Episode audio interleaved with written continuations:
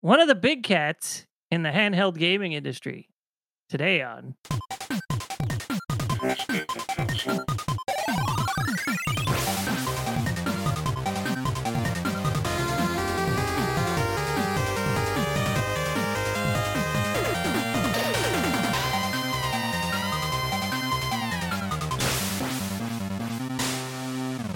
Tonight, well, today, this week, however you prefer to listen, uh, we we're talking about Mad handheld Cats controllers.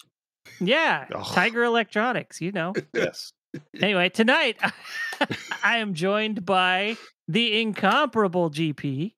How you You doing mispronounced today, incompetent. Thank you. oh, jeez. Sick Jake, That's me.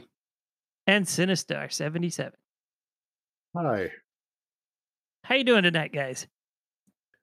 Fantastic. Always good for a Friday. Okay. Right on. okay. So I was purposely misleading, but anybody who saw the thumbnail knows better. Um, we're talking about the Atari Lynx, which is really more of a medium cat, but I mean, who says medium cat? It's big compared to Uh, the small cats. Is it bigger than a bread box?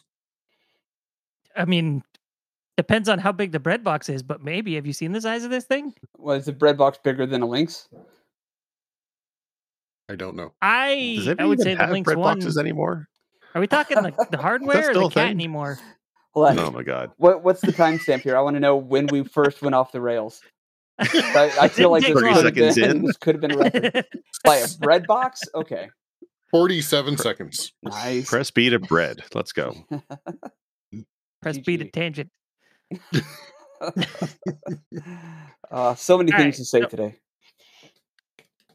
I don't know. uh, Did you guys ever get to play with an Atari Lynx back in the 90s? No. No, but I really wanted one. I was a Game Boy kid and I liked my Game Boy, don't get me wrong. But I used to see magazine ads for the Lynx. Used to see that like super like large screenshot of Batman. I'm like, I want the Lynx. It's color, it looks really cool. But I never had a chance to touch one or play in one. So this is pretty exciting for me. My old age brain has fuzzy recollections because, you know, I would go to the local game store and they would have the, you know, strapped to the wall, the, you know, each of the, and I, I kind of think there would have been Lynx, but I don't know. Probably not. I don't recall ever seeing one set up for demos at Hmm. any of the stores I went to. Um, but that would have been like Toys R Us, Target, maybe Software, etc. Stuff like that. I Um, okay. I well, I know. Yeah, I never got to play this with one as a kid, uh, but I do remember very vividly. It was um, would have been early August of 2022 that I found out about the Atari Lynx, and I have been obsessed ever since. Tell me you're serious. Did you actually not know of the Atari Lynx before this I, week?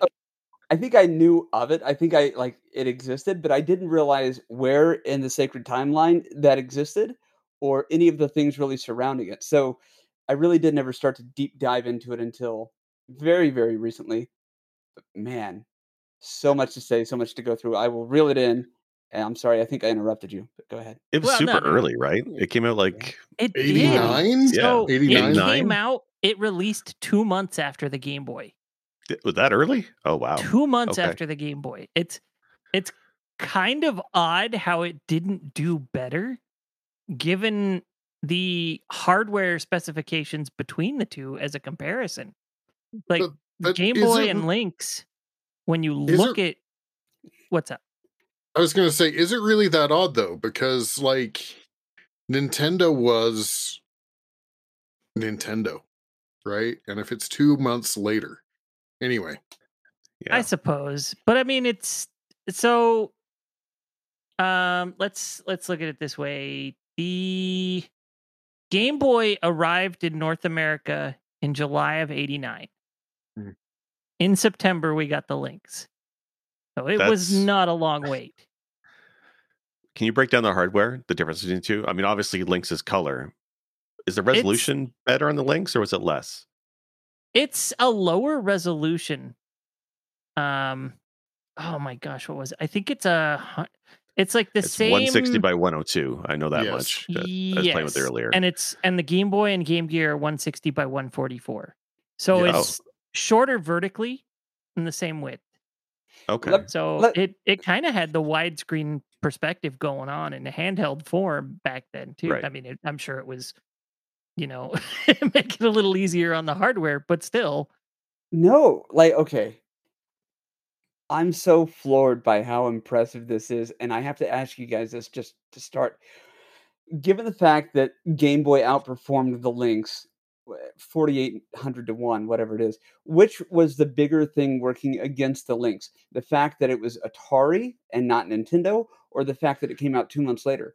Because I I think the only thing that hindered the sale of this system was the fact that it was the Atari branded thing because everything that I see here is like this is mid 90s, you know, like a 96 sort of handheld.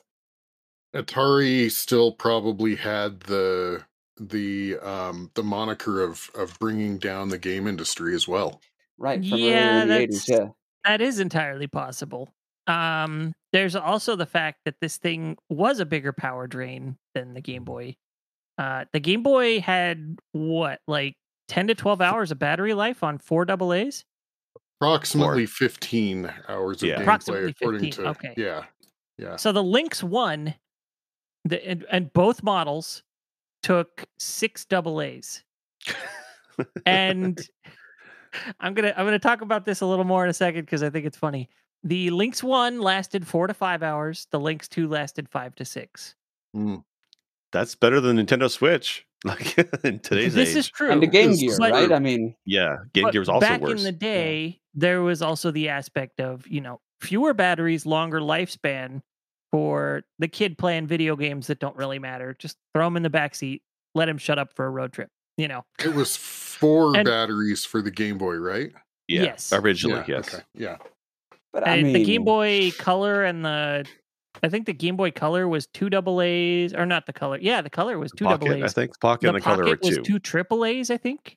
Wow. Okay.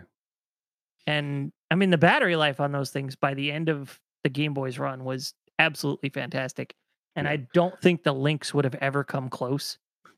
Right, but then the hardware is also different. Like the Game Boy is, it's not even eight bit, right? Meanwhile, the Lynx Mm. had a sixteen bit processor in it. I think. Yes, it- Mm, Well, 16 it bit had video color, processor. Yeah. Okay. Oh. Okay. it had I think it had yeah, it had the 16-bit video processor, an 8-bit CPU core. I actually Okay. looked this piece up because I was interested in in you know the because mobile back in the day, like obviously we're talking like early chips, and it is a it is a uh, a revised version of the same chip that was in the Apple II and the Commodore 64 in a handheld. So it was an 8-bit 6502 that was a 65SC02, which um is just yeah a modified version. Versus the Game Boy. Right? yeah, the Game Yeah, Boy or- was was kind Four of its shades own of gray. Yeah. Or spinach and mustard, as I like to call it. Oh, The original colors. Well, and the As the Atari. original. Okay. Can can you do ambidextrous stuff on uh on the Game Boy? No. I mean, you can, Can you cross play your it hands. horizontally? No. Yeah, you can cross your arms in the arcades. You ever see those people do that? No. No, I see people do all the time in the arcades. Cross your hands My- over. You can do that. Yeah, my my cousin used to do that because he had we had the uh he had a Master System uh arcade joystick kind of thing. It was literally just the joystick and two buttons on the controller. But for some reason, uh the joystick was on the right and the buttons were on the left. So he would play cross-handed all the time because he's right-handed. Um but that is one of the really cool this thing did the Atari Lynx did a lot of cool stuff design-wise. Um it had options galore in terms of like you could most games had an option to turn on or off the music hmm and still leave the that. sound effects on so that it Yeah. wasn't i guess so you could hear the sound effects more clearly or so that your your game isn't more like more obnoxious in certain areas where you don't want it to be whatever i don't know but i i always thought that was kind of a neat idea on top of that yes you you look at it and you're like why does it have two buttons on the top and two buttons on the bottom on the right hand side and the d-pad on the left well that's because it was designed to be able to play left handed so you could flip it upside down and play with the Oh. D-pad on the right and the buttons on the left. There was an option Yep. button to flip the screen around either Mhm. way. Okay. And then uh, some games didn't even play horizontally; they played vertically, Mhm. Tate like their mode. arcade counterparts would. Yep. What's that? Yeah. It's called Tate mode. I can't remember who Yeah. it's named after but it's a Japanese developer. I guess and he called it Tate mode for all the shooters and stuff. Ah. Mm. So in that case, you would generally hold the D-pad on the bottom and the buttons up yeah. top. So you'd hold it like a friggin' uh, like an infant or something, basically. You know, support the head.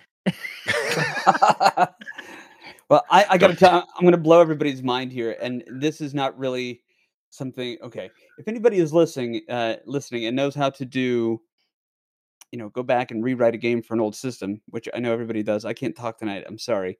All I'm saying is I want Metal Storm for the Atari Lynx.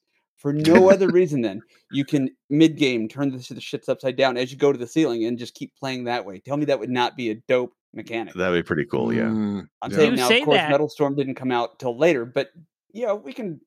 I- I I- understand retro is dead. we but can dream. We can dream. Retro one, dead. one I- can dream. As one I will have a monkey. reason why that might not be a great idea. Okay. Now, for all the great ports that the Lynx had, because this game, this this console was great for arcade ports. Uh, I don't- It had Stun Runner, which I don't know if you guys ever played at the arcade, Mhm. but Never heard of that Stun one. Runner was like a big Yeah. sit-in machine where you'd use a steering wheel and you'd run, and, and the game ran in 3D at the arcades. It was one of the earlier 3D Right. games for arcade machines, and you'd like slide up the tube on the right or the left, and it, Yep. it felt very F Zero, well before F Zero. Yes.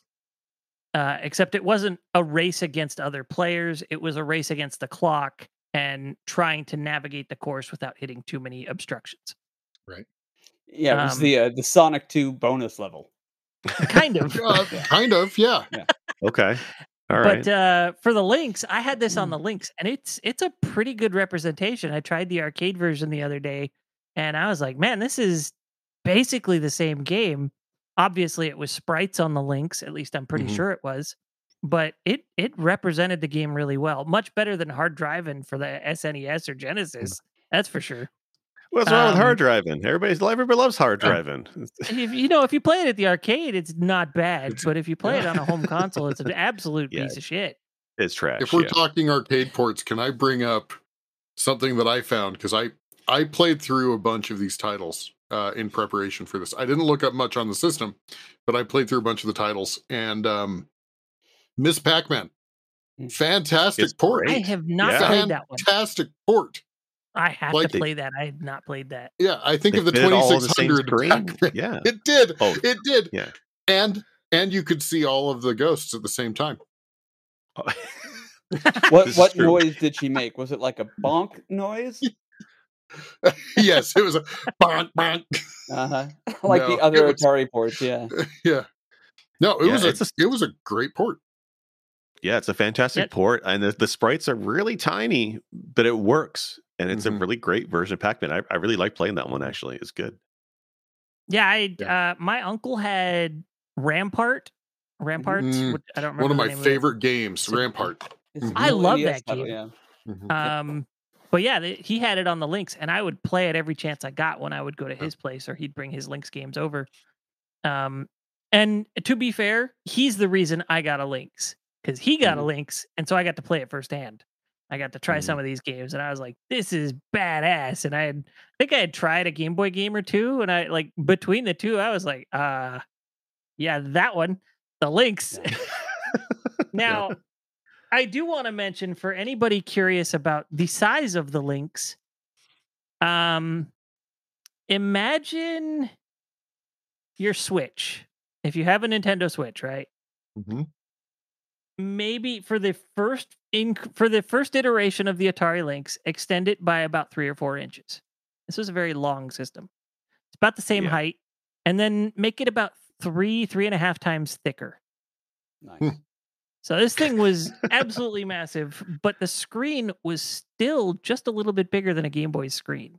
Even though the resolution was lower, the screen was a little bigger. Yeah. Um and so this this thing was not small. You were like ima- it's basically the Duke of handheld games. You know? yeah, it oh. later got repurposed as Zach Morris's cell phone. Well, I noticed that like you talk about the size, like the screen. I think it said was three and a half inches, or something Oh. like that, compared to the Game Boy, which was like two point something inches. Yeah. it's wider. so That's how why, did yeah. how did this thing ever lose? Okay, Again, so It wasn't Nintendo, it was Atari. Look, I don't if know, Mountain Dew put out a mineral water, nobody would buy it because it's a Mountain Dew brand and they don't make water. Hmm. They yeah, don't how, even how well contain did water. Pepsi Life Water do or Coke Life Water, whichever one in Japan? Is that still being made? Couldn't tell I mean, they just make Nestle. What does Coke own? Nestle. I mean, they Nestle. own they own water brands, right? So it was Pepsi that was doing Life Water or something. Anyway, I know. I think one of the reasons why this didn't do as well, honestly, even though it's superior hardware, it's got colors, it's you know backlit screen, all these great innovations for tech, especially from '89, two months after the Game Boy. yeah, But before this, you had the Famicom, you had the NES for multiple years mm. pushing out hits.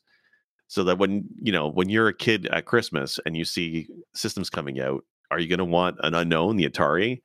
That your parents are probably like, you know, forget the Atari. I had that when I was younger. Or do you want the system that was made by Nintendo, which is what created the games you love at home already on the Nintendo on the NES? That's what I'm so I think it's saying. Right. software Uh, and, and and Nintendo's brand, right? yeah, then you figure the the Game Boy was usually packed in with Tetris and advertised Yeah. alongside Mario Land. So Right. Yeah. I mean, Mario was gonna be the brand that sold systems at the time for sure. And and had Metroid and had Zelda and had Yeah. I mean you know Yes, but the Lynx had Batman Returns. mm, Which is I've played Terrible. that game. It's not good. I Yes, that didn't think was it was good as a kid. Yeah. yeah. It's Yeah, bad. And if you're a kid who just loves video games, to stop and be like, "This sucks," I'm gonna go play Yeah. outside. We we had this talk. It's the Superman Ness of Lynx. Yeah. Right. It's absolutely the Superman ness of Lynx. But It- I mean, this game Well- was advertised. I do. Want to, I want to talk about one of the commercials that you can find super easily online. So yes, there's a I think that one's commercial for this thing, uh, featuring a young Tobey Maguire sneaking off to the bathroom during school to play the Lynx. Yes. And the teacher and the teacher's like, "You got two minutes." So he's Yeah. like, "Great, teach. That's all I need." And then I don't know if anybody. I don't know if you found this funny, Wolf, because it sounds like you and I are the only ones who know this commercial. When he pulls it out of his jacket pocket, Yeah, and it looks like Mary Poppins pulling a, a lampstand out of her bag. it's it's massive. It's hilarious. It's, I mean, what Wha- teenager needs what teenager needs more than two minutes for Tetris? Are you Marty Yeah, yeah, exactly. nice. And I, if you go back and watch that commercial, or later on, guys, if you if you look this up, which I highly recommend, you'll notice that as he's looking down at his feet, you know, because he's playing the video game, you'll see that the system is plugged in. So yes, somewhere in and that I bathroom- wanted to mention that. okay, I sorry, wanted I to don't want to mention that because the, the battery life for this thing, they were like, no, the batteries are going to be too expensive for making this commercial. We're going to plug it in in this shot for of the, the bathroom." commercial. Wow. In a in a in an elementary school bathroom. Right, Tobey Maguire fake poops so he can play the Atari Lynx, and then some weird stuff happens, and Andrew Garfield shows up. Right? And they do the pose where they like point at each other. Yeah. Yeah. Uh-huh. I was gonna say you But yeah, mentioned the I- packing game with the Game Boy was Tetris. Do you know what the pack-in game was for the Lynx? Uh, it was Chip's Challenge, wasn't it? No, it's California Games. Uh, it was California Well, Games. Okay, now let's Yeah. talk about that. Uh, Well, Yeah. actually, really quick, that brings up the point when I brought up, like, before this, like, we started talking, I brought up the Wikipedia article. The Link system was originally developed by Epyx. Yes. So Yeah. they developed it as the handy game. hmm The Um, handy. and- yeah. And, yeah, Such and a they better ran out name, of the they were running out of money, so they were do you want looking for for, someone to partner up with. They were You rejected by the likes. What's it? Oh, Speaking of two minutes, didn't have Tetris. It had Klax though. Santa gave me some socks, but my mom gave me a, okay. Never mind. A Uh, bunch of adult, a bunch of adult men were disappointed that Christmas. They requested a handy and got a Lynx. ugh, Um, ugh. but yeah, Sorry, they, they they were looking for someone to partner with to develop the to, not to develop the hardware, but to manufacture the hardware and distribute it. And they went to Nintendo, they went to Sega, they went to others, they were rejected.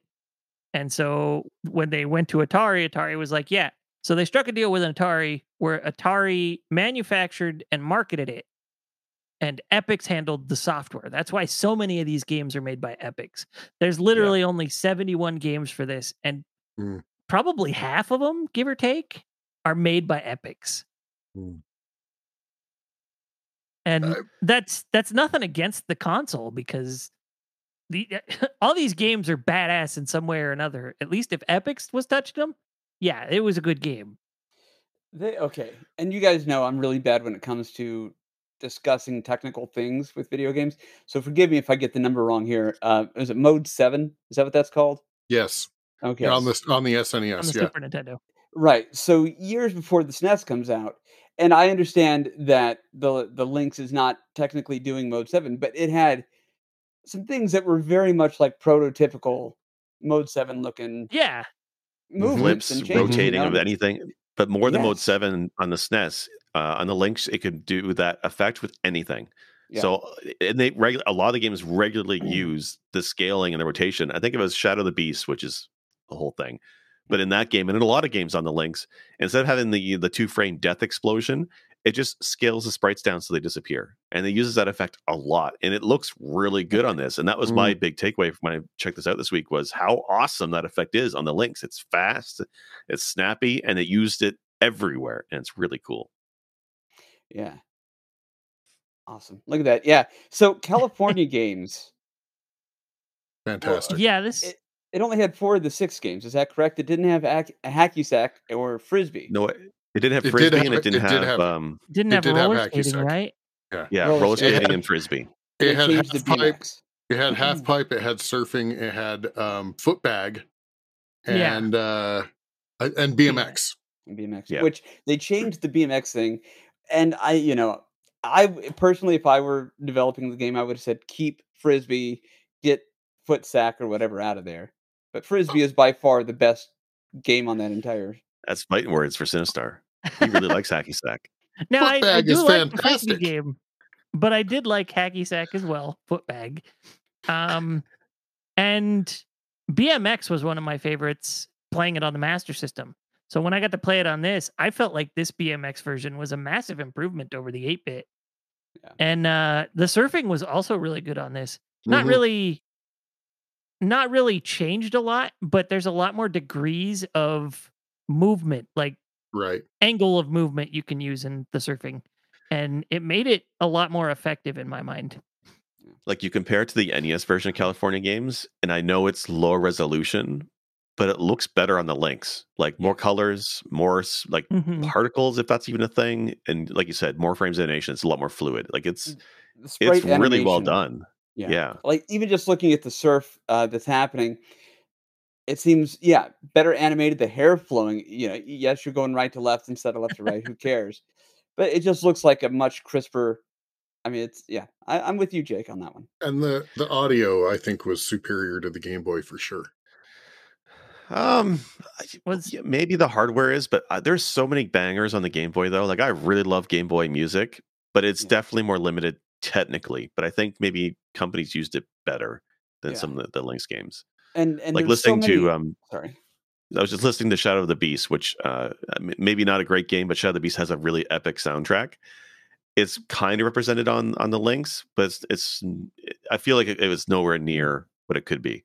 Yeah, I and will so many say of the Lynx games just have shitty or no soundtrack at all. Yeah, a lot of the Lynx games soundtracks, like if the, if it has a good soundtrack, the loop is way too damn short to be satisfying. And if it doesn't, that's when the tracks get long and kind of obnoxious. it's Ghostbusters. So that's the downside for this thing. But yeah, like you see, there's tons of sprite scaling right there on the uh the half pipe, mini game in California games. And like, can you imagine seeing this? You don't see this on Nintendo. This is not yeah. on Nintendo. This is not on Game Boy. This was not even close until Super Nintendo. But even the Super Nintendo couldn't do some of the zooming effects that they're doing in the Lynx. It's wild mm-hmm. to see this on a handheld from '89, which is mind blown. Yeah. But even Genesis didn't do this, right? Like, and And I, I'll, I'll mention the Genesis again in a bit as a comparison for one of these games. Uh, but a lot of these games really never made it off of the Lynx, which is really unfortunate. If they weren't a port and they were original creations for the Lynx, they didn't make it off. I, I don't know if the the version of Gauntlet on the Lynx ever made it to any other platform, but it's definitely so. one of the more interesting versions of Gauntlet. It is a cool port. I I had to figure out what was going on at first when I tried it, but the minute you finally figure out what that bottom screen is about, Yeah, Like, it's it's yeah, it's kind of showing you anything that's not, you know, a static wall or Uh-huh. floor. So if it's items or enemies or whatever, it's showing you kind of that first person dungeon Yeah. crawler view that your character would see straight ahead of them. And it, Yeah, it doesn't just limit you to like north, south, east, west. It's the direction your character is facing. So it's eight directions. And you can see, like, if you're looking northeast, anything that wanders into the from the north or the east in that line of sight, you'll start seeing it moving around toward you well before it's on screen because it's not a massive amount of screen real estate that you can see of the map. And Which is we got to nice. explain too why this is so interesting too is that it's not just you know the elf and the wizard. No, no, no. It's the punk Yeah, it's rocker, the The Punk nerd. rocker, the nerd, Yeah. the android, the pirate. the samurai. And I thought it was funny because I looked at the stats for the nerd, and they're literally worse than a bunch of other. Yeah, there's the cowboy, the Valkyrie. This is such a weird version of Gauntlet, where it's like semi-modern, semi-futuristic, semi, you Mhm. know, Middle Earth. it's very bizarre. I thought the And Gauntlet is- port was fantastic. yeah, this is one of the ones I had the most fun with, and this is also one that was played vertically, like we were talking about Nice. earlier. So it's the Tate mode, which is interesting. It's it's a really neat game. I I'm sad this didn't appear anywhere else. Uh, it's kind of shocking that this version of Gauntlet never saw the light of day on anything else. Like his Gauntlet's been ported all over the place, right? But not this one. I was What- missing so- it saying something about you know red uh, wizard needs food badly, but you know, yeah, this What is a game that I probably played the crap out of as a kid because this is one of the ones I had. And I never got very far. I sucked at it, but I had a lot of fun playing it anyway and Yeah. trying out the various different characters. Um, I think there was something about the nerd that made him effective, even though all his stats suck. And I don't remember what it was because I didn't try it this week. I only played as, I think, the Android when I fired it up the other day but I had a lot of fun playing this. I I probably played a few games for about 45 minutes to an hour each. And then yeah. I think I think I, I laughed the hardest about um, the there's a game called Dirty Larry Renegade Cop. and it starts out beautifully. It it actually has a really good looking. I played it on my CRT screen because one of the things with like the Lynx is on my giant uh you know flat panel TV.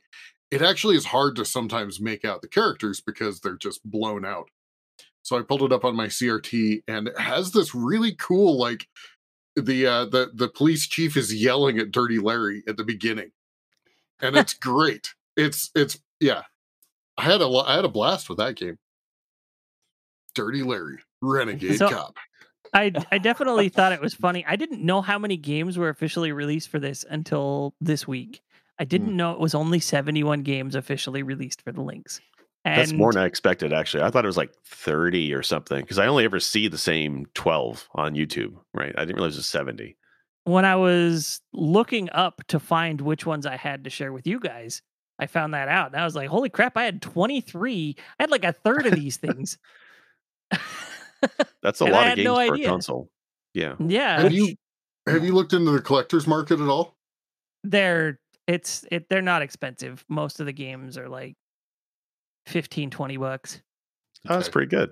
Yeah. This may actually be the first podcast episode of any podcast ever to discuss the Atari Lynx. Like it's really not relevant, but man, it is it is cool. Which one was, It was a I always cool forget the game. Which one was their flight simulator?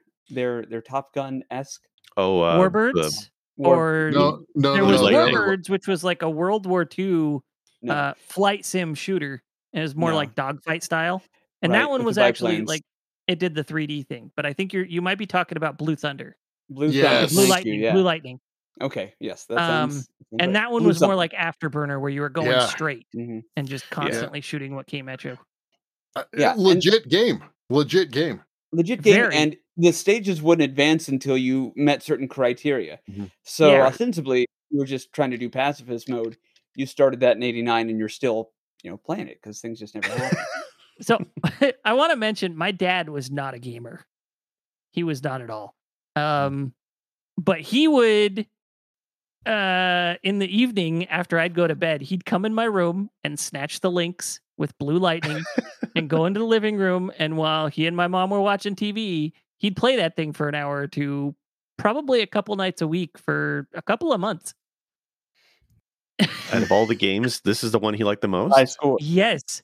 I don't know why. He he was an odd Yeah. duck because he also um he used to love Wonder Boy for the Master System too.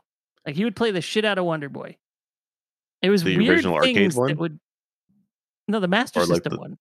Li- Okay, like the ones like Adventure Island, or the one where it's like, um, The one like combat? Adventure Island. Yeah, okay, that's a rough game. So he, he I- loved I- that. and then I when just I got this, he loved this. Mhm. So I don't know. He was not a gamer, but those are the two games he got really addicted to for some reason. like when you compare Blue Lightning with or Blue Thunder, what is it called? Blue Thunder. It's when Blue you compare Lightning. this with um Blue Lightning, when you compare this with Afterburner on the Genesis, I kind of like this one better. Like the Genesis uh, Afterburner seems to have less frames of animation, and I always had it found it difficult to control. This I found easier to control Right. for whatever the Yeah. reason. Odd. And Yeah. it's interesting how much uh, altitude you can get in this game because it lets Right. you go up high enough to where you stop seeing the horizon. Hmm. And then you can get really low to the point where if you're too low, you can crash into mountains. Yeah, you can hit deck. I, I noticed it's- that I tried to plow into the earth and it stopped me. But then like mountains came up and I was able to plow into them. It was great. Yeah. So it's it's kind of cool that it has such a, a vertical play space Mm-hmm. that you know a lot of games don't really go that much. Like sometimes you can move the horizon a couple of pixels and that's it. What's And, the uh, R type was- like game? Um, well, hold on. There's a, there was another game that was very much like Blue Lightning, but instead of being aerial, it was underwater. It was called Turbo Sub. Huh, I didn't know. that very one. similar didn't see that one. mechanics, but Huh. instead you're underwater shooting things and you can surface. Hmm. So very similar gameplay mechanics, but it was a submarine, just shooting across the sea. Awesome. Um, but the one you were talking about, the R Type one, uh, that is Gates of Zendocon. Yeah. I noticed that the maps on that, like you have a lot of verticality once again. Yeah, probably too much in that one's case, Mhm. uh, because sometimes you can find yourself completely screwed by what's above you or below you if you're not diligent about, you know, fucking keeping- You gotta like Those- go up and down constantly, otherwise it's like, all right, unless you're because every once in a while it'll lock you into a small vertical space. And then you only have so much room to go up and down, and then you don't have to move around so much because you'll just crash into the ceiling or the floor. But yeah, on some Those of them you have to crystals, monitor. Those fucking crystals. Those What's things show up one a couple of times throughout the game. Gates Gates, of of Zendikar? Zendocon. Yeah. Zendocon. That is the most Atari ass name I've ever heard of a game in my life. that is just that's very much the American style. If we need a wild name to name this game, Gates of Zendocon. it's like, what are you LSD high today? So well, Zendocon revenge. Is Yeah. the name of the villain of the game. It's this giant space spider thing that's created numerous little like pocket universes and trapped your character in them. And you travel through these gates between them. So hmm. okay. Sounds and awesome. there's That's wild. multiple gates in mm. some of the in some of the stages so you can actually like cycle like go through a bunch of levels and then if you take the wrong gate it'll send you back to an earlier stage so you you're you're literally navigating a maze that you're not sure where to go because it's it's not like up down left right it's literally do i take the first gate or do i take the second gate in some cases do i take the third gate is there a hidden gate Is, is that the one That that you were sounds a lot less linear. you Yeah. discovered the developer room?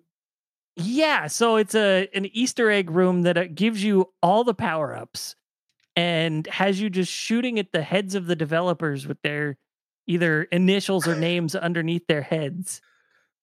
And the, the level goes on for like four minutes. It's way too long. And it's not hard once you get those all those little power ups at the beginning. You can just sit there and just blast everything. You don't have to move. You don't have to let go of the shooting button. Just sit there and hold it, and everything dies. Mm. Eventually, the gate shows up, and you can move on. But it was funny that I used to play this game a lot. Never found that, and it was on a level that I do remember playing uh, over and over because uh, I remembered that password specifically to start on that level. Hmm. And so This is an Yeah, I Atari history Mm. because wasn't didn't the didn't the developer of of Adventure put his initials into a room as well? He And it was found First like Easter egg. twenty years twenty years later one or yeah. something Yeah. ridiculous. Yeah. Yeah. Uh-huh. But I mean, I looked it up, and this is a well-known spot. I just thought it was funny that I discovered it for the first time, just screwing around with the game after awesome. twenty some odd years of not playing it, and just through the floor. And I was like, "What? Okay, that worked." For some reason, I didn't explode touching the floor. Went through and just hung out underneath these tanks that were only shooting up, and then found a gate. I was like, "What the hell is this?" Hmm. But uh, this was a game that actually almost got really uh, got a r- uh, a sequel for the Jaguar. Oh. Almost. That makes sense because the Atari Jaguar, but that's just how funny is that? It's like what, 20 years between the two systems? No, not 20 years. No, a it was like- Jaguar. Five, six years. Was it really? Yeah. Jaguar's that early? yeah, like 95. how many how many Oh, bits is that? Was that 64? Uh, not really, no. Oh, okay. Well, no, I'm just If- thinking They'll if, tell you to do the math, but yeah, it was 32 bit. Okay, well, I'm just thinking if 32 if you know the Lynx came out looking this good in '89, then you know the Jaguar, for all I know, was you know The VR. Jaguar cheated. It had two 68K processors, e- both 32 bit. Mm. So it called Yeah. themselves a 64 bit uh, system. It. Yeah, but I mean, by those standards, the Saturn is 96 bit, and I love the Saturn, but fuck that, it is not.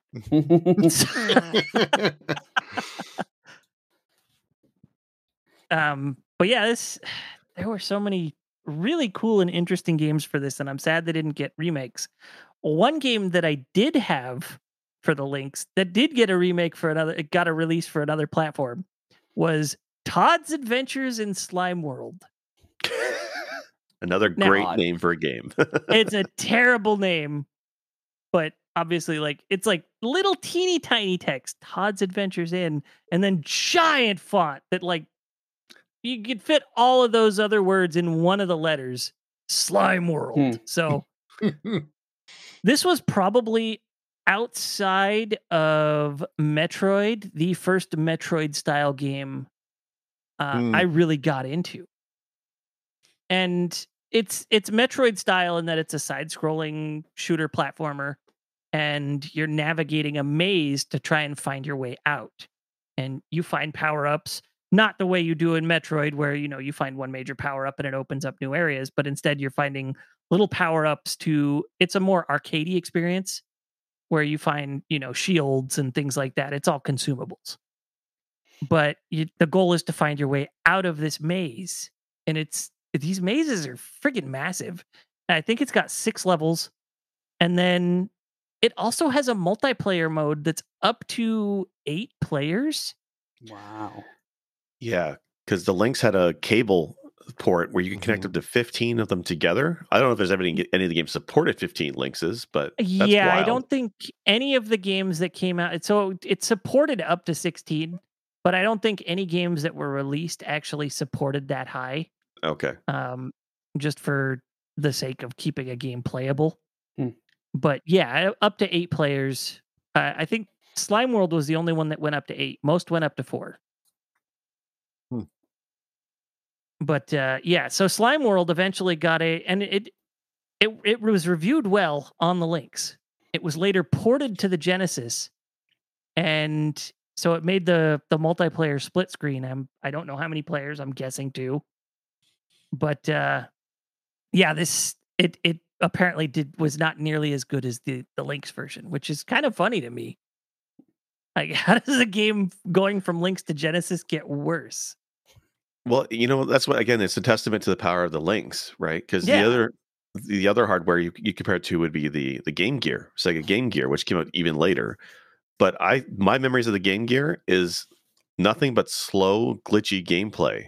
And when you put the side by side the Lynx, yes, the Lynx is lower res, but it's much faster and fluid than anything on the Game Gear. And Yeah. and like you said, for some of the Genesis games, some of the Genesis games like Afterburner, it's maybe fast as as the Lynx, but there's less frames of animation. Like it's it's wild how such a tiny device, well, tiny, a handheld device, how a handheld device holds up so well against other consoles at home. It's it's wild to me. This should have done better in the market. So, like it really It should. have. really should have. That made me think of another possibility for for why the Lynx didn't do as well as the Game Boy. What was the price difference? I didn't look this up. oh, it was Uh, I expensive Think when the Lynx came out, it was 180, back and then. then yeah. it later had the price dropped to 100. So a re- And what about reverse PlayStation Five is what they did. yeah. I'm not Reverse salty. Oculus Quest, yeah. Yeah. Let's raise that price. How did the price compare? Because I don't remember what the Game Boy was. Wasn't the Game Boy? I think the Like Game Boy was 150? 100 at release, right? Or was it I think so. And then I think it dropped a little bit to 80, I want to say at some point. But yeah, Yeah. it was yeah, definitely not 180. Plus But, the cost uh, of batteries by the crate. yeah, that was an issue. Like I it had the charger cable, right? Like the the power block. And the cord was I want to say 3 4 feet. So Oh, no. most of my time playing the Lynx was not far from an outlet. Little werewolves up against the wall. Oh yeah. I would find I'm us sorry, like he's up against the wall doing a vertical game like this. I, those I never played play it plugged into the wall because that cord got in the way. But Mm. um, definitely battery mode, I would play the vertical ones. Otherwise, horizontal for me. But uh, it's interesting because I, I was talking about earlier how um, I think GP was talking about porting NES games to the Lynx. Yeah, uh, what was that game you were talking about? Metal Storm. Yeah, Ninja Gaiden 3 got ported to the Lynx. right. It is bad. It's really bad. okay. But I it- I didn't know that was sound- original. The sound I thought- effects, the music, the graphics, it all sucks. yeah, I did get to the original Ninja Gaiden on the Lynx, and it very much turned Ninja Gaiden into like a double dragon Yes. like So that's game. more like what the arcade was, though. So, That's what Yeah, it was. it's It was the an arcade, arcade game. yeah. Yes. and it's it's a badass game. It's a lot of fun. yeah. It's probably not as fast as the arcade game, but it's still fun. It has And, the uh, same kind of move set as the arcade and the feel as the arcade game. Like I like the NES version of Ninja Gaiden, but it's such a different game than the arcade, right? Completely, totally different feel. So I, I Yeah. liked how they took the arcade. Another example of an Atari, uh, a game that's in the arcades, ported to the Lynx of all devices, and they did it pretty well. Yeah.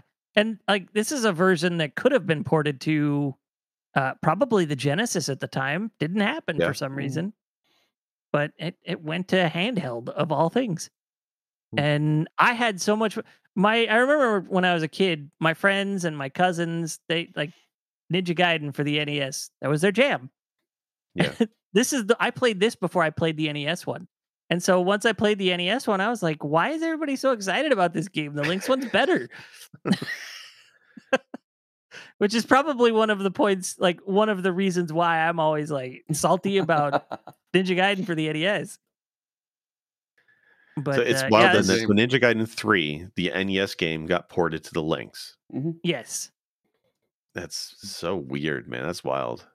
Who the makes Ninja sprites are all like it's Tecmo. Temco. pixels Tecmo. tall. Tecmo, yeah. yeah, and the, the there's some issues with the coloring, if I remember, with Ninja Gaiden 3. So some of the backgrounds kind of it was hard to distinguish exactly what was going on, given the technical limitations Yeah. and the color palettes. Uh, I think it I could mean- handle that's and this is a technical spec, but it could handle up to 12 colors per scan line is how it worked. Yeah. And apparently like sprite like sprite count was theoretically unlimited. I'm, I'm sure there was a limit, but theoretically unlimited. I just don't think anybody got near enough to the limit for it to matter. I mean, with so many pixels on screen, where's the room? At least I had three ghosts on the on Pac Man. That's all that matters. How? How? Okay. But uh, Bonk, yeah, one of the games bonk. I lost a lot of time to was Chips Challenge. That I, And one's it's saw- I tried that. Still Yeah. good. Oh yeah. I loved this game. And then it was years before I learned it was actually a PC game and hmm You know, Wasn't it um, originally on the Lynx, or was it originally a PC game? uh that I don't know. Yeah, I'll check my mind pals. Keep talking. but uh yeah, I I lost a lot of time to this game and I think I was actually at one point trying to go through all the levels. And I think it had 150, 250 levels. It had a lot of levels. And I know was I was like first. 50 shy. That makes sense. That's awesome. That is a great example of a game that doesn't need to be more than just what it is. Like it says a lot without using a lot of words, which is not Mhm. something I Is- do at all. And it Chips Like- Challenge is actually for the Lynx first. Then Yeah. it came out to Amiga and PC Oh, and stuff wow. afterwards. Uh, It's a Lynx original. Yeah. Huh. According to my Mind Palace. Yeah, developed Oh in Lynx no, you're correct. It, it my Yeah, well- Mo, Moby Games sorted it badly for me. Well, uh Sorry, the my mind designer of Chips Challenge, Chuck, I can't remember his last name. Wepner. Um he was one of the developers uh, or one of the designers of the Lynx hardware. Oh, Oh, well, there you go. Yeah. And that's a game. Chips Challenge is a game that definitely holds up even today as a puzzle type game. Like Mhm. everybody speaks fondly of Chips Challenge, whether they played on a Lynx or they played on DOS or Amiga, but it's a game that really holds up in people's memories. Well, it got a sort of remake, what, five, six years ago, something like that. Maybe it was a little Did it? longer. Yeah, it was called Chuck's Challenge. And it's on Steam. Is it Hmm. really? Mhm. Chuck's Challenge. Okay. Yeah, I didn't know that was a Lynx original. That's interesting. Is Chuck's Challenge a battle royale? Is that the No, now? no, it's it's literally just a Chips Challenge clone, but in 3D, and the main character is like a little purple dragon guy or something. All right, it's, No, that's a spin. Okay. yeah, it's the same game, but without infringing the rights of the original game. Okay. Did Looks you guys that have any made by Epyx. questions or observations about this thing? I would love to. I would love to get my hands on an original just to Mm. you know because we can talk about all of the size and everything like that, but without actually having it in my hand, I I played this on my Mister right, and so, um, but yeah, I'd love to see. I'd love to see the actual hardware. The one thing This- that's interesting is the screen itself, because it's an early LCD screen, it's heavy on the scan lines, right? Like it's a CRT in your hands. Mhm, So Yeah. The graphics look crisp on the Mister. They look amazing on the Mister, but I would imagine on like a small little screen from the 80s, it probably did not look that fantastic. It was No, probably this was a- blurry. It was not that blurry because it was a little LCD screen. Yeah, Says Okay. it's LCD. that's that's kind of my thing. Is I I've been very clear about my next collection after the NES stuff will probably be just handheld. It started off just as Game Boy, and then I I think it's just going to be handhelds. And I really want to start with the Lynx because to to watch the videos about it, to play the emulators, it's hard to think of something to hate on. But I think maybe once I'm holding it, where's my camera? Once I'm holding it, for anybody who's listening audio only go check out the youtube chat okay every week i do this nonsense but i yeah i think owning one and holding it then i'll, I'll maybe be able to get some better perspective uh vis-a-vis comparing it to the game boy because really if i were you know old enough to choose which one you know in 1989 i would rather own i don't know that i would come down on the nintendo side of things Right. The Lynx was very big in eight year old me's hands, like massive. Yeah. Because I think even the Lynx 2 was bigger than a Game Gear or a I was gonna. I was gonna ask if you ever had a Lynx or Lynx two or tried a Lynx two. Me? Yeah. Yeah. So I had the Lynx 1, and I think the power cord on it got wonky. So when the Lynx 2 came out, since it was only a hundred bucks, my parents made an agreement with me so that I could do extra chores and get the Lynx 2 to replace the Lynx 1. Because I did Nice. have a bunch of games for it. Right. So, at least you have the games. So yeah. Yeah. So I got the Lynx 2 as well. And then later got rid of the Lynx 1. I think my uncle took it off my hands for like 40 bucks to repair it or something. Awesome. Um, but yeah, it's I had both. The Lynx 2 was far more comfortable, and the screen I want to say was a little bit bigger and a little crisper than the Lynx 1.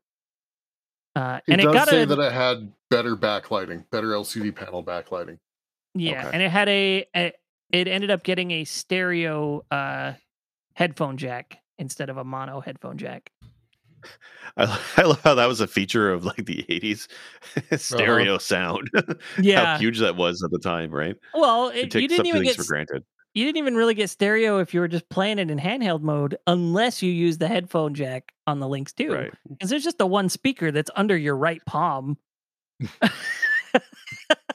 I can't hear my game anymore. I Yeah, can't hear because you're game. Yeah. Eh, like at least for me, because it's kind of awkward. You can either hold it like this and have your hand a little up, Mhm. or hold it like this and have your hand half hanging off the bottom, Mm.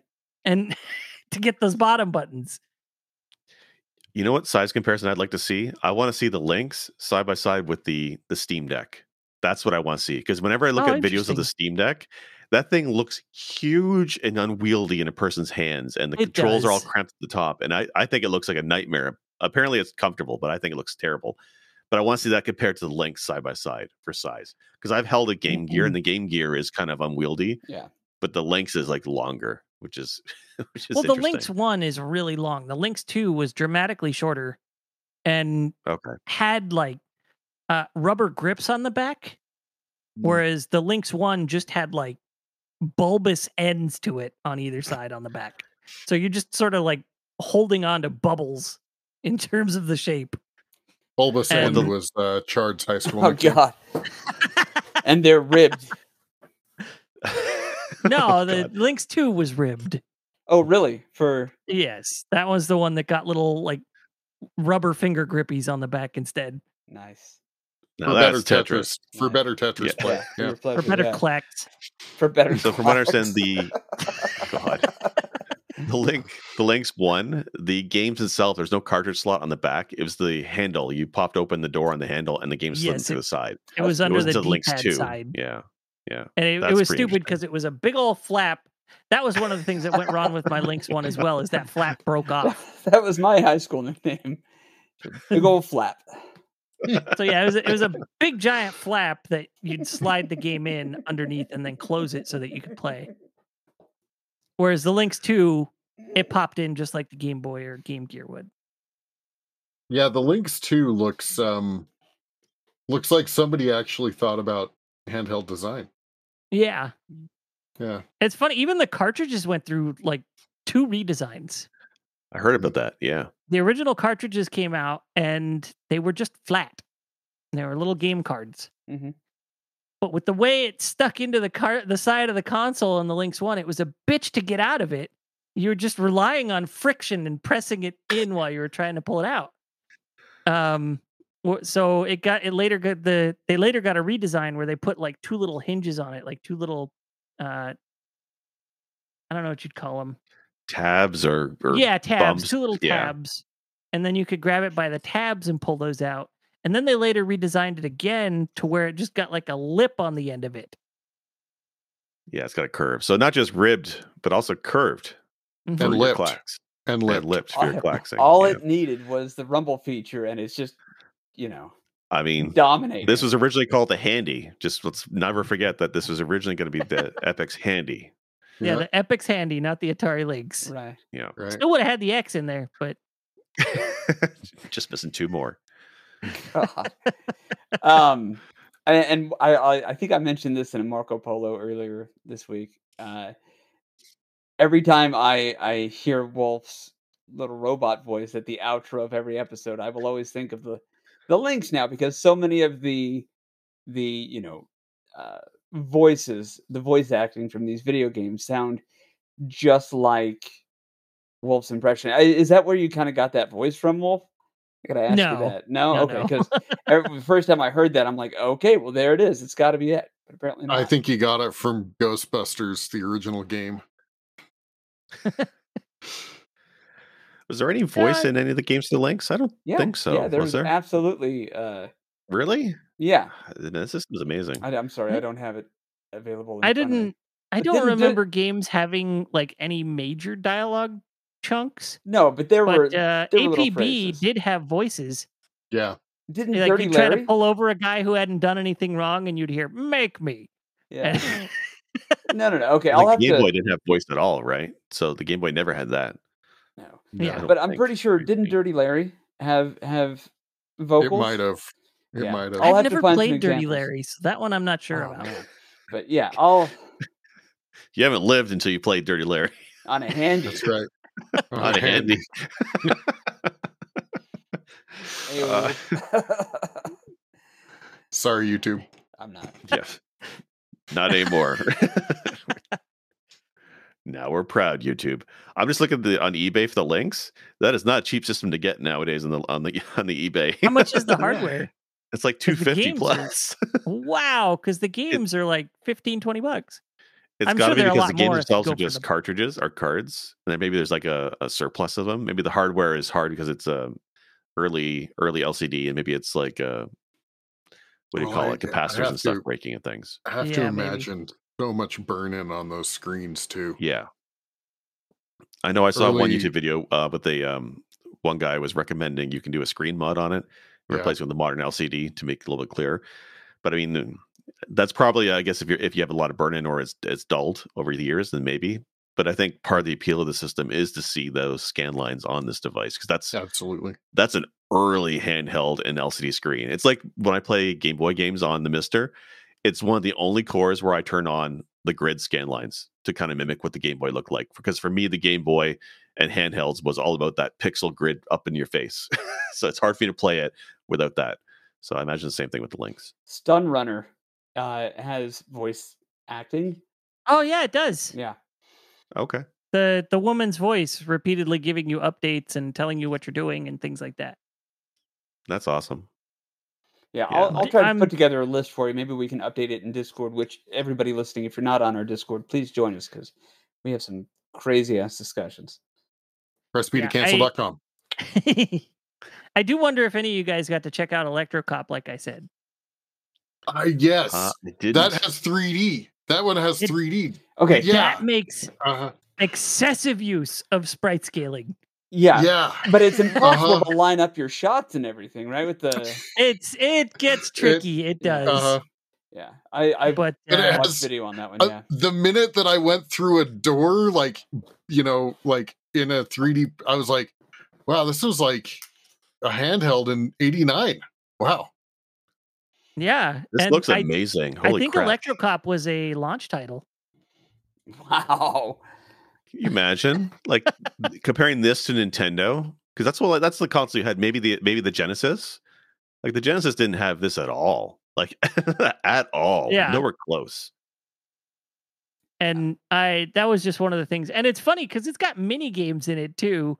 And if you you know you run up to a computer and you could play a mini game instead of the main game. Like it lets you play uh, Breakout or um, I think Snake was one of them, and there's one other. But it's funny because if you win one of them, it's like you won, big deal. Because that's not the mission. Good the mission is to like save the president's on. Yeah, this letter game that you're You seeing on should the screen feel- here on YouTube. You should feel proud. Here it is. Yeah. Okay. Like you won, big deal. This is this is Which I where great. a portion of my brain has been since we started. The Atari Lynx is almost like around the time 8 track came out, somebody proposed a CD player, but still somehow 8 track became the more popular thing. Yeah. Well, no, I would say it's more like VHS and beta. yeah. If the Game Boy is VHS and the Lynx is beta. Was Betamax It's really true. that much better than VHS? Yes, it was. It was. Yeah. Yeah. Betamax, Okay. Betamax actually had surround audio in it. Okay. Yeah. It, way ahead it of its time. was massively improved over VHS, but It had surround sound. But the So does my porn seven-year-old industry, once he's had coffee. but the porn industry made the decision for us all. VR. Mhm. Oh, sorry. Yes. Pop up but yeah, much. like Electrocop is just it it makes so much use of the scaling sprites it's ridiculous It where you see like enemies and the walls in the distant background just sort of shrink and get further away or zoom and get It closer up It seems and there's a couple though. of spots where you can see like a, a little no bit different than Pilot but it's a Wings. cool Pilot Wings was gimmicky too with its Mode 7 floor, right? Like this is taking the same Yeah. tech thing, but it's this is amazing because it's what it is is it's multiple sprites that they can choose to scale to mimic a 3D environment. This is wild because this is not something you would see on Super Nintendo. Couldn't do it. Definitely not the Genesis. No hope in hell of the Game Gear doing this. We wouldn't see something like this until maybe like the Jaguar. Like this is amazing tech for such a small device. Like that's But- really impressive. Okay, but what, okay, that's where the discussion shifts. What is the point of having impressive tech if it's not playable? If it sucks? Uh, you know, give me give me a, a Uh oh. I think we lost GP. oh no gp Oh no. he got He's gonna he make his point. playable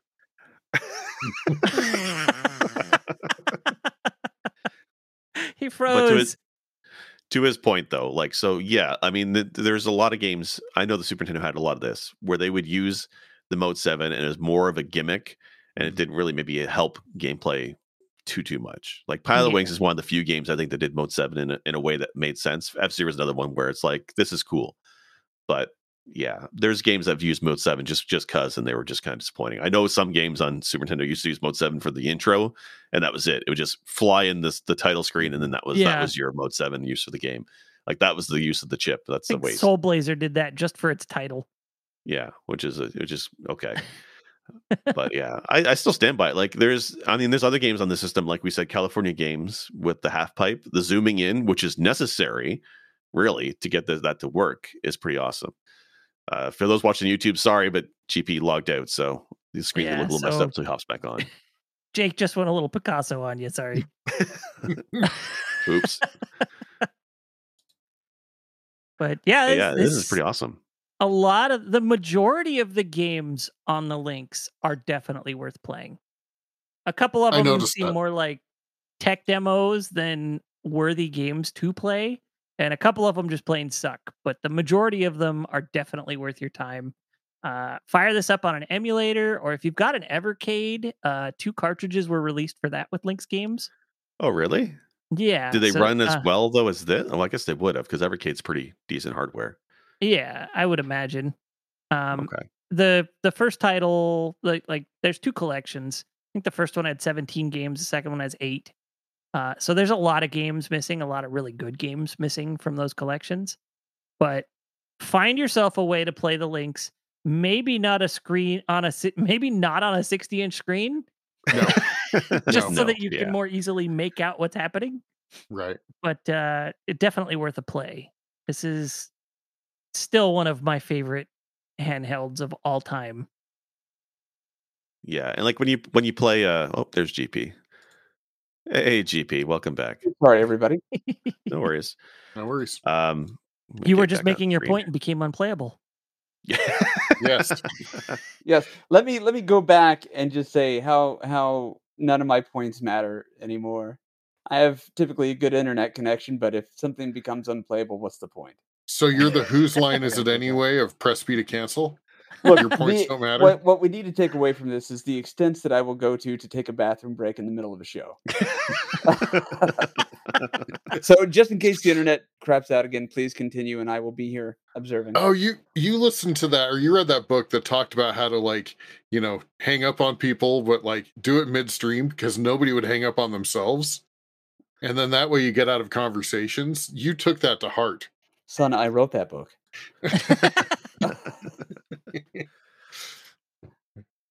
Okay, please, yeah, continue. Sorry.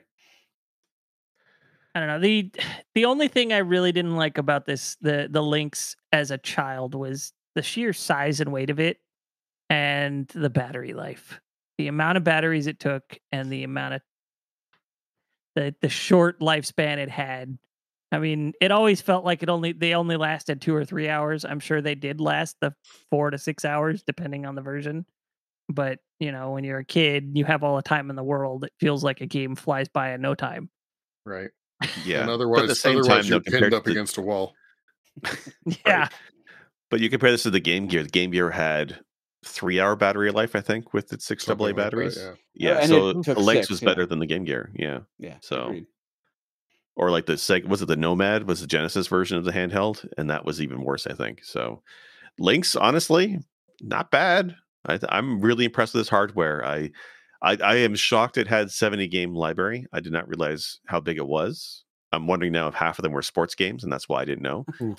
But no, there's pretty not a lot of sports games for it. Really? I saw Okay. a hockey game, There's and a- California games. California games. and then the there's a tennis yeah. game, but mm-hmm. Most of them are very arcade games. Like I had Robotron 2084, um, Rygar, you know, podcast favorite, That's right? right. Rygar. I did try that one. Yeah. And it's an arcade port, so it's the arcade version Yeah. on on the Lynx, which is interesting. so it, it Yeah. got a lot of arcade games, and they were really good renditions of them. So, like I said, find yourself a way to play some Lynx games and just submerge yourself in it. If you find one you don't like, just move on down the line, try another one. I swear Start you'll with- find something you love. yeah. Start Get- start at the bottom with Batman Returns. It's all Get- uphill from there. Get yourself an emulator on your computer, get a ruler, measure out three and a half inches of your screen. cut, eh, cut the window down to that size, and then you get the full effect. And find something that is both rubber and ribbed, and uh, you've got your experience right there. I don't know where you'll find that, but you know. These days, Microsoft charges a premium for the rubber grips. Uh, totally different market now. How much for the ribs, Microsoft? was- How much for the ribs? I will say it was a much more comfortable gaming experience playing on my 8 bit dough than it was, you know, playing up against a wall on an eight pound handheld. But yeah, but your delts are swole, man. You got those. you got those adult male shoulders that I never got. You know. Eight pound handheld was my high school nickname.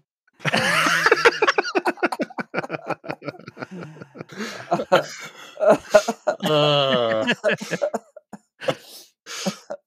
sorry, that one was horse is Don't sorry, sufficiently that beaten. yeah, that one was just served up a little too easily. uh no werewolf this has been great i i uh I, I know you were the one that brought this up and um i i had not given the Lynx the time that it deserves Yeah. and it deserves some time Yeah. Yeah. Yeah, I will say of all of the episodes I've been a part of that have required me to do some uh, research, this is definitely one of the more fun experiences. Not that I've Mhm. ever had a bad experience doing the research, but I, I thought about the Lynx pretty just consistently over the past week, week and a half. Yeah, it's the one of the most shocking. Like we talked before about hidden gems for games, but this to me mm-hmm. is like a hidden gem of a console because Yeah. Yeah, I I knew don't- of the it- Lynx. I wanted one, but it is so much better than I thought it was. Like usually when I look about stuff I wanted as a kid, it was trash. Like like the Game Gear, I think is not that great of a system. I agree. But yeah, the it's Lynx, a lower resolution, less powerful master system. Yeah. Right? That- and that's what it is. Like I, I imagine, like what if Sonic was on this thing? Sure, he might be a little pixelated, but he would run so much faster than the Yeah. than the Game Mhm. Gear version. Well, Like it's wild. that's the thing is you know we do think of these handheld systems of just kind of being like a smaller slightly worse version of the current console that's out but at least it you know you can take it with you this was just heads and shoulders above everything uh i yeah i, I was blown away that i i absolutely yeah anyway So this was this came out around the same time as the Atari 7800, I think. And if I'm not wrong, this looks better than some of the games that are on the 7800, which is also wild to me. So that's Hmm. that's something. The 7800, I think, only had a handful of games as well. So this had a more big of a library than the the home the hand uh, the home console. Yeah, and GP, Insane. the uh, the most expensive part of your collection, if you start collecting the Lynx, will be the Lynx itself. Yeah that's interesting considering like it's it's still kind of a slept on system uh but of course they're not making them anymore so Yeah, And, it, it uh, didn't I even would- sell three million units. I don't think. Yeah. I I would assume that you're also going to be if you're going to collect this. I would assume that you're likely going to need to uh, do some fixing on it. I assume at least probably capacitors. Okay. Um, okay. Yeah. It's that era. And uh, hmm definitely keep an eye if you do collect uh for anybody honestly if you go looking to find yourself a Lynx make sure yeah d- do your homework on the capacitors. Make sure all the covers are intact because i think battery covers on both my Lynx is died back in the first couple years of me having them and the cartridge cover on the lynx one also broke off at one point and it's not like i was rough on my consoles they just right. because I was not. I I wasn't. It was a handheld. I wasn't gonna throw it around. Thing was fucking fragile, right? Uh, young men and I- class. I mean, sometimes things break. What can you say? I would a- assume there's a market for 3D printing for those things. Oh yeah, maybe. Yeah. Yeah. All right. Well, this was fun. This was a nice trip down memory lane for me. hmm Everybody else had Game Boys and Game Gears or Yeah. whatever have you, and I had a Lynx, and I loved the shit out of it. Yeah, I've never been upset that I had a Game Gear until learning about the Lynx. Yeah. I, I had a Game Boy. I'm not going to say I was disappointed, but I would have loved to have had both of these. Well, Yeah. I, you know, we okay. Sorry, not to keep the episode going, but at the top of the show, we were talking about how, uh, you know, this came out around the time the Game Boy did, but it wasn't Nintendo. It was Atari. You know, yada yada yada. It still feels weird, even after the past hour, fifteen minutes, to say that it should have toppled Nintendo's Game Boy. Fuck the the Game Gear, like that. That I don't mind saying it, it could beat that but still like there's this odd reverence for the game boy isn't there like even now Yeah. well, Well, there's so much great stuff on the Nintendo Game Boy. Like there's there's hundreds of titles in the Game Boy and so many great games. Even though it's limited graphic wise, the Right. gameplay was solid. but that's what i'm but saying again, like the Lynx has solid games too. Just Yeah. we never played them, right? but i'm sitting here ready to be like no this is so much better than the game Yeah. gear but then you you bring up the game boy and i'm like well hold on though i mean you know that's not Yeah. crazy It's closer than one would think. Yeah. yeah so yeah, hardware cool. alone, if hardware were the only factor and everything else were equal, the Lynx should have won. But Yeah. obviously, that's Well, not the case. it should have been game over at the discussion about just being backlit you know what i mean Right. Right. Two Yeah, months after the 100%. Game Boy, it's backlit and it's in color. And it's in color. Take that, Right. Nintendo. it's like, oh, we'll just ship 500 games over the next year. Dude, no that. You guys backlight. didn't. You guys didn't like mounting up the light system to your Game Boy? Yeah, the 17 accessories so that you could see the screen bigger and light it and get more battery life out of it. and And then print off a couple of words Was there the Game Gear had a TV tuner? I guess there's nothing like that for the the Lynx, right? Probably Mm, not. I don't think so. The only accessory I can think of for the Lynx was uh like a little sun visor. You could buy a little awning for the Lynx one so that you could play it in daylight and see the screen. They should have done a a like they should have totally thrown shade at the Game Boy and been like, "Well, they'll sell you a light so you can see the screen. We'll sell you some sunglasses so that our screen doesn't burn out your retinas." Just to throw some shade at Game Boy. That's what I. Well, in their advertisements, they they worded it weird, but it was like the this handheld will eat the uh eat the boys' lunch for or I don't know. It said something like that. Eat the boys' lunch, and I was like, "What are you talking about?" It was really weird worded advertisement. It'll go it into the elementary school bathroom and take your take your lunch money. oh god, It's very Eight weird. pound handheld. The Atari did not do a great job at marketing this thing. No. No. Uh, if everybody knew my uncle, everybody would have had a Lynx, but they had to deal with magazine ads and Tobey Maguire TV at TV spots, so didn't sell that well. Unfortunately, Tobey Maguire wasn't Spider Man yet. Well, if your uncle's still around, I would say you've done him proud, and he needs to listen to the episode so that he can have his day. He is not. He passed away many years ago. Uh, well, he had good taste and uh, He a did. wonderful nephew. Agreed. All right. Well, thank you guys for joining me on this conversation. This is Thank you. This is a great topic. Good job. yeah. Again, try the Lynx, people. Don't let this sleep on you any further. All right. Uh, where can the people find you guys? Jake. Uh, you can find me uh, sometime on Twitch. I, I swear I will again someday, someday. But I'm on Twitter, uh, and I'm also on YouTube. Just search for Sick Jake on YouTube. I'm putting slowly some videos out. I'm actually building. Oh, it's over there. Uh, another arcade stick. I'm gonna put that together. It's American style buttons, so I'll probably do something in video form with that. Um, and I also want to say on behalf of Chard because he's not here this week, but he has another channel called Retro's Most Haunted, and he would like to get that to affiliate status. So if you're listening to this episode, either on audio or if you're watching it again on YouTube, please go find on Twitch Retro's Most Haunted and give him a follow because he needs 75 follows before he can get that affiliate status. And it's it mostly up just to get 75 now. yeah, it's 75 uh, Yeah. followers. And it's mostly just say it's transcoding options and make it a better viewing experience for people watching it. So I like to see him get to affiliate.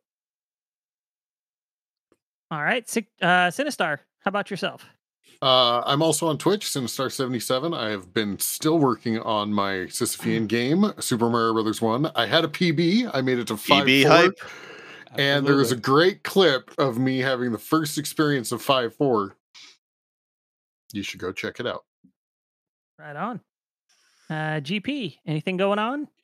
No, mostly just uh, hanging out here with you, bros. I am starting up uh, the Retro Therapies YouTube page and slowly starting to put you know drum videos and old uh, speed runs and various content videos from from back in the day on there. So if anybody missed those, you can go check those out. Otherwise, uh, as I'm always saying, at some point I will go back on and do a few uh, Chivo hunts or the Mega Man Damage Randomizer for uh, charity fundraising stuff. Right on.